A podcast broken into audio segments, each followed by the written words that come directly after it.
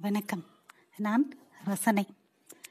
மிளர்மண எழில்மதி அத்தியாயம் பனிரெண்டு. எழுதியவர் திரு. நர்சிம். என்னிலும் மேலானவள் நீ என்று உன்னை உணர செய்ததில் உறைந்து கிடக்கிறது என் பெருங்காதல். எப் ஹலோ? என மிக நேர்த்தியான குரலில் மீண்டும் மீண்டும் பேசுவது கேட்டும் செழியன் எதுவும் பேசாமல் இருந்தான். இரண்டு நாட்களுக்கு முன்பிருந்தே கவுண்டன் செய்திகள் அனுப்புவான். இன்னும் நாற்பது மணி நேரங்கள் இன்னும் இருபது மணி நேரங்கள் இன்னும் ஒரு நொடி என சளைக்காமல் அனுப்பி கொண்டே இருப்பான். அவள் பிறந்ததை இவ்வளவு கொண்டாடத்தான் வேணுமா எனும் அளவு அவளை திக்குமுக்காட வைத்திருக்கிறான். கூடை நிறைய பூக்கள் சாக்லேட்டுகள் அடர் கருப்பில் பளீர் வெண்மையில் என சட்டைகள் பேனா கடிகாரம் என எல்லாமே ஒரே பிறந்த நாளில் கொடுத்த அதே செழியன் இன்று முற்றாக மறந்து சொற்களற்ற வெற்றான நிலையில் நின்றிருக்கிறான். அது வரையிலான நுனிநாக்கு ஆங்கிலத்திலிருந்து சற்று உடைத்து குரல் எடுத்தால் மதி. டா திட்டமாட்டேன் பேசு. இந்த டா செழியனுக்கான ஒற்றை சொல். தொண்டையை சரி செய்து கொண்டு happy many more happy returns of the day Mathi. Thank you Cheli missing you நீ இருந்தால் நல்லா இருந்திருக்கும் இன்னைக்கு பட் ஆடிட்டிங் பரவாயில்ல. ஐ கேன் அண்டர்ஸ்டாண்ட் நன்றாக ஊறிய தேனை அப்படியே உருட்டி பிசைந்து மூக்கிற்குள் செலுத்துவது போல் இருந்தது மதியின் சொற்கள். நல்ல நயமான சுத்தமான அக்மார்க் சர்க்காசம். செழியனுக்கு பிடிக்காத ஒன்று.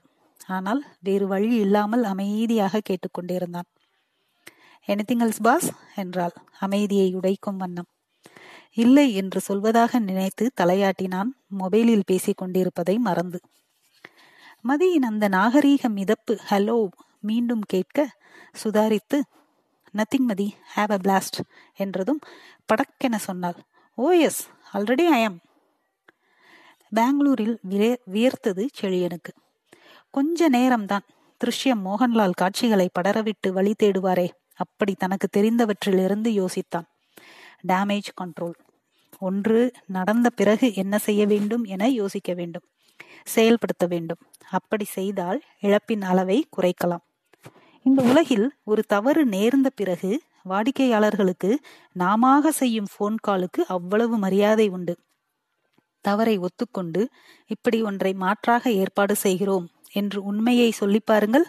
முதலில் அதிர்ந்து எதிர்வினை ஆற்றினாலும் ஒரு நொடியில் மாறிவிடுவார்கள்.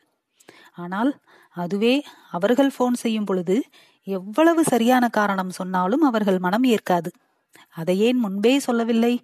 ஏமாற்றுகிறீர்கள் என பிரச்சனை இன்னும் பெரிதாக ஆகும். இதுபோல எத்தனை முறை தன் குழுவிற்கு எடுத்துச் சொல்லி பேசியிருப்பான். எத்தனை எத்தனை விளக்கம் கொடுத்திருப்பான். அத்தனையும் யோசித்தான்.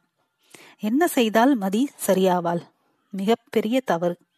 பிளண்டர் சிப்பாய் மீது கவனம் செலுத்தும் போது யானையை வெட்டு கொடுத்து செஸ் ஆட்டம் கெட்டது போல ஒரு நிலை. அனாமிகாவை அழைத்தான். ஒரு திட்டம் சொன்னான். எப்படியாவது அதை செயல்படுத்த சொன்னான். தான் அன்று இரவிற்குள் சென்னையில் இருக்கும்படியும் ஏற்பாடு பண்ண சொன்னான். மனம் கொஞ்சம் ஆறுதல் அடைந்தது போல் இருந்தது. ஐ எம் சாரி மதி என்று வாய்விட்டு மனதார சொல்லிக் கொண்டான். மன்னிப்புகள் நேரடியாக கேட்கப்பட வேண்டும் என எந்த நிர்பந்தமும் இல்லை. அது ஓர் உணர்தல் மனதார உணர்தல். சென்னையை அடையும் பொழுது இரவு பதினொன்று ஆகியிருந்தது. இன்னும் ஒரு மணி நேரத்திற்குள் அவள் முகம் பார்க்க வேண்டும். இன்றைய நாள் கணக்கு. அத்தனை வாட்ஸ்அப் மெசேஜ்கள் அத்தனையும் திட்டுக்கள். சிரித்துக்கொண்டே படித்தான். அவன் அனாமிகாவிடம் சொல்லி ஏற்பாடு பண்ணியபடி ஒவ்வொரு மணி நேரத்திற்கும் ஒரு பரிசு அவளை அடைந்து கொண்டிருந்தது. பூ புடவை இனிப்பு செருப்பு என விதவிதமான பொருட்கள். இரவு பதினோரு மணி கணக்கிற்கு கொலுசுகள்.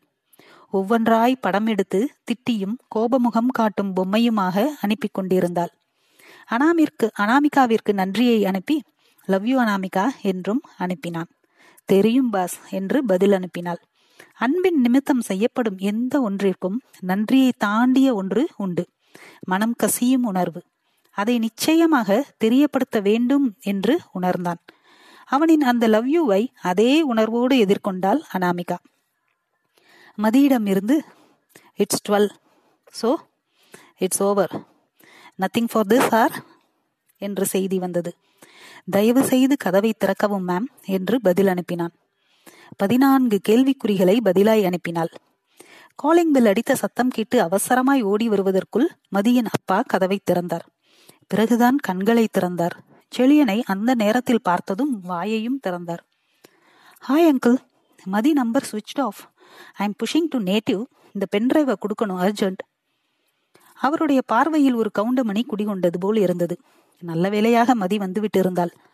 பாஸ் இந்த நேரத்துல வாட் ஆப்பன் என வசனம் பேசும்போது கையை என்ன பண்ணுவது என்று தெரியாமல் நிற்கும் துணை நடிகையைப் போல பதறினாள். செழியன் சிரிக்க சிரிப்பு வந்துவிட்டது மதிக்கு. மதியின் தந்தை ப்ளீஸ் கம்மின் என்று அழைக்க நாகரிகமாக மறுத்து பென்டிரைவ் இருக்கும் கவரை மதியிடம் கொடுத்துவிட்டு கிளம்பும் போது ஏ இன்னைக்கு பர்த்டேல என கச்சிதமான ஏற்ற இறக்கத்தில் சொல்லி மணியை பார்க்க லெவன் பிப்டி நைன் என காட்டியதை அவளுக்கு உணர்த்தினான். தேங்க்யூ பாஸ் என்றாள்.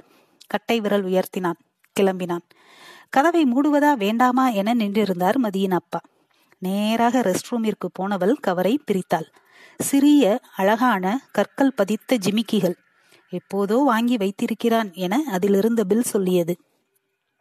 லவ் யூ என்று டைப் செய்து அதை அழித்தாள். மீண்டும் எதையோ டைப் செய்து அதையும் அழித்தாள். சில பொழுதுகளில் சொற்களோ செய்திகளோ தேவைப்படுவதில்லை. அவளின் அப்போதைய அந்த நிறைவை அத்தனை துல்லியமாய் உணர முடிந்தது செழியனால். அதிபன் அதிபன் படுத்திருந்த செழியனை பார்த்துவிட்டு தேதியையும் குல கிழமையையும் குழப்பமாக பார்த்தான். ஏற்கனவே மகிழ்ச்சியில் இருந்த அதிபனின் மனம் செழியனை பார்த்ததும் இரட்டிப்பாகியது.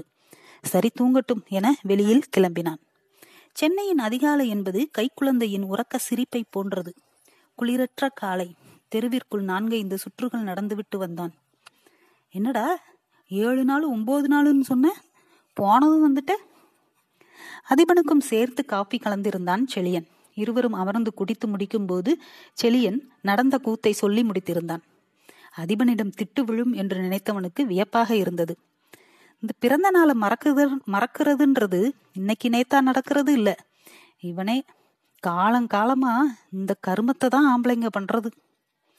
செலியனுக்கு சிரிப்பு வந்தது. நீங்களும் மறந்துருக்கீங்களா இப்படி அக்காட்ட வாங்கியிருக்கீங்களா? பந்து சரையல் என டிஃபன் பாக்ஸின் மீது விழுந்து கடக்க டப்பா கீழே விழுந்து பிளந்து உள்ளிருந்த எல்லாம் கொட்டியது. அவனோட பாக்ஸ் தான் என கேலரி படிகளில் அமர்ந்திருந்த கேசவன் கத்தினான். தென்றல் திரும்பி பார்க்க அதிபனின் டிஃபன் பாக்ஸ் சிதறி இருந்தது. எடுத்து கழுவி காய வைத்தாள். எதை பற்றியும் கவலைப்படாமல் ஆடிக்கொண்டிருந்தான் அதிபன். கடைசி ஓவரில் பத்து ரன்கள். ஆனால் அதிபன் இப்போது ரன்னர் எண்டில் மாட்டிக்கொண்டிருந்தான். எப்படியாச்சும் தட்டி விட்டு சிங்கிள் எடுத்துடுறா? என மைதானத்தில் சத்தம் எல்லா திசையிலும் இருந்தும் பறந்தன. ஆனால் முதல் இரண்டு பந்துகளை தொடவே இல்லை அந்த புண்ணியவாளன். தென்றலுக்கு பயம். எங்கே அதிபன் அவனை அடித்து விடுவானோ என. அதிபன் போய் ஏதோ சொன்னதும் அவன் பூம்பும் மாடு போல் மண்டையை ஆட்டினான். அதிபன் சொன்னது போலவே மட்டையில் படாவிட்டாலும் பரவாயில்லை என தலைதெறிக்க ஓடினான். முன்பே முடிவெடுத்திருந்த அதிபன் இந்த எல்லைக்கு ஓடி வந்திருந்தான். போய் தோளாடா என திட்டிக் கொண்டேதான் ஓடினான் அதிபன். நான்காவது பந்தை அச்சிற சுத்தமாக நச்சக் என டிஃபன் டிஃபன்ஸ் வைத்து தன் காலடியில் கிடக்க வைத்து அந்த பந்தை எடுத்து பவுலரிடம் போட்டான் அதிபன். வெளியில் இருக்கும் எதன் ஒன்றின் மீதும் வைக்கும் நம்பிக்கை என்பது வேறு. தன் மீது தனக்குள்ளான ஒன்றின் மீது வைத்திருக்கும் நம்பிக்கையின் வெளிப்பாடு அது. மைதானம் லெப்ட்ரா என அதிர அதிர அடுத்த இரண்டு பந்துகளையுமே பறக்க விட்டான். ஒரு வெற்றி கொடுக்கும் உற்சாகம் போல் வேறு எதுவும் இல்லை என்பது போல் சிரிப்பும் வியர்மை வியர்வையுமாய் நடந்து வந்தவன் எல்லாவற்றையும் வைத்துவிட்டு சுற்றிலும் பார்த்தான். அவன் பசி உணர்ந்து தென்றல் நெளிந்து போயிருந்த அவன் டிஃபன் பாக்ஸை காட்டினாள். ஐயா அடிச்ச அடி அப்படி என சிரித்தவள் அவளுடைய டிஃபன் பாக்ஸை எடுத்து கொடுத்தாள். நீ செய்யலல்ல உங்க அம்மா தானே? என கேட்டுக்கொண்டே திறந்தவன் அரை நொடியில் முடித்து கொடுத்தான். இந்த ஒருவருக்கு என்ன பாவம் பண்ணுச்சு? அதையும் வலிச்சு நக்கிரு என நீட்டினாள். பல பலவென ஆக்கியிருந்தான் டப்பாவை. சிரித்தவன் சரி இரு ஃப்ரெஷ் அப் பண்ணிட்டு வரேன் போய் சாப்பிடலாம். இன்னும் என்னடா? பயந்துதான் கேட்டாள். அட நீ சாப்பிடணும்ல? எனக்கு இல்ல. சிரித்தாள். உண்மையில் அவளுக்கு பசியெல்லாம் இல்லை. ஆனால் அவனோடு பைக்கில் போவது அவ்வளவு பிடிக்கும் என்பதால் ஆமா பசிக்குது. சீக்கிரம் வா என்றாள். அருகில் இருக்கும் கடைகளை வேண்டாம் வேண்டாம் என அழகர் கோயில் ரோட்டிற்கு கூட்டி போய் விட்டாள். லூசா நீ அவ்வளோ கடைங்க இருந்துச்சு இதுக்கு மேல கடையே இல்லை. இருக்கும் இருக்கும் போ. தென்றல் தன் முகத்தை அதிபனின் தோளில் வைத்து கண்ணாடியை பார்த்தாள். அவள் பார்ப்பதை அவனும் சற்று குனிந்து பார்த்தான். இருவரின் முகமும் ஒட்டி இருந்ததை பார்க்க தென்றலுக்கு மிக பிடித்திருந்தது. வண்டி சற்றும் வேகம் குறைந்தது. உருட்டினான். அதி ம். நான் சொல்கிறத அப்படியே சொல்லணும். ம். ஹாப்பி அதிபன் ஒன்றும் சொல்லாமல் ஓட்ட முகத்தை வைத்து தோளில் தட்டினாள். சொல்லு. ஹாப்பி ஹாப்பி பர்த்டே அதிபன் திரும்ப அவனை திரும்ப விடாமல் தன் கன்னத்தை வைத்தே அவனை நேராக பார்க்க வைத்து birthday birthday to you Athiban நிறுத்தினான். போன மாசமே சொன்னல்ல? மறந்துட்டேன்டி. சாரி அட இப்போ சொல்லுடா. என்ன சொல்லணும்?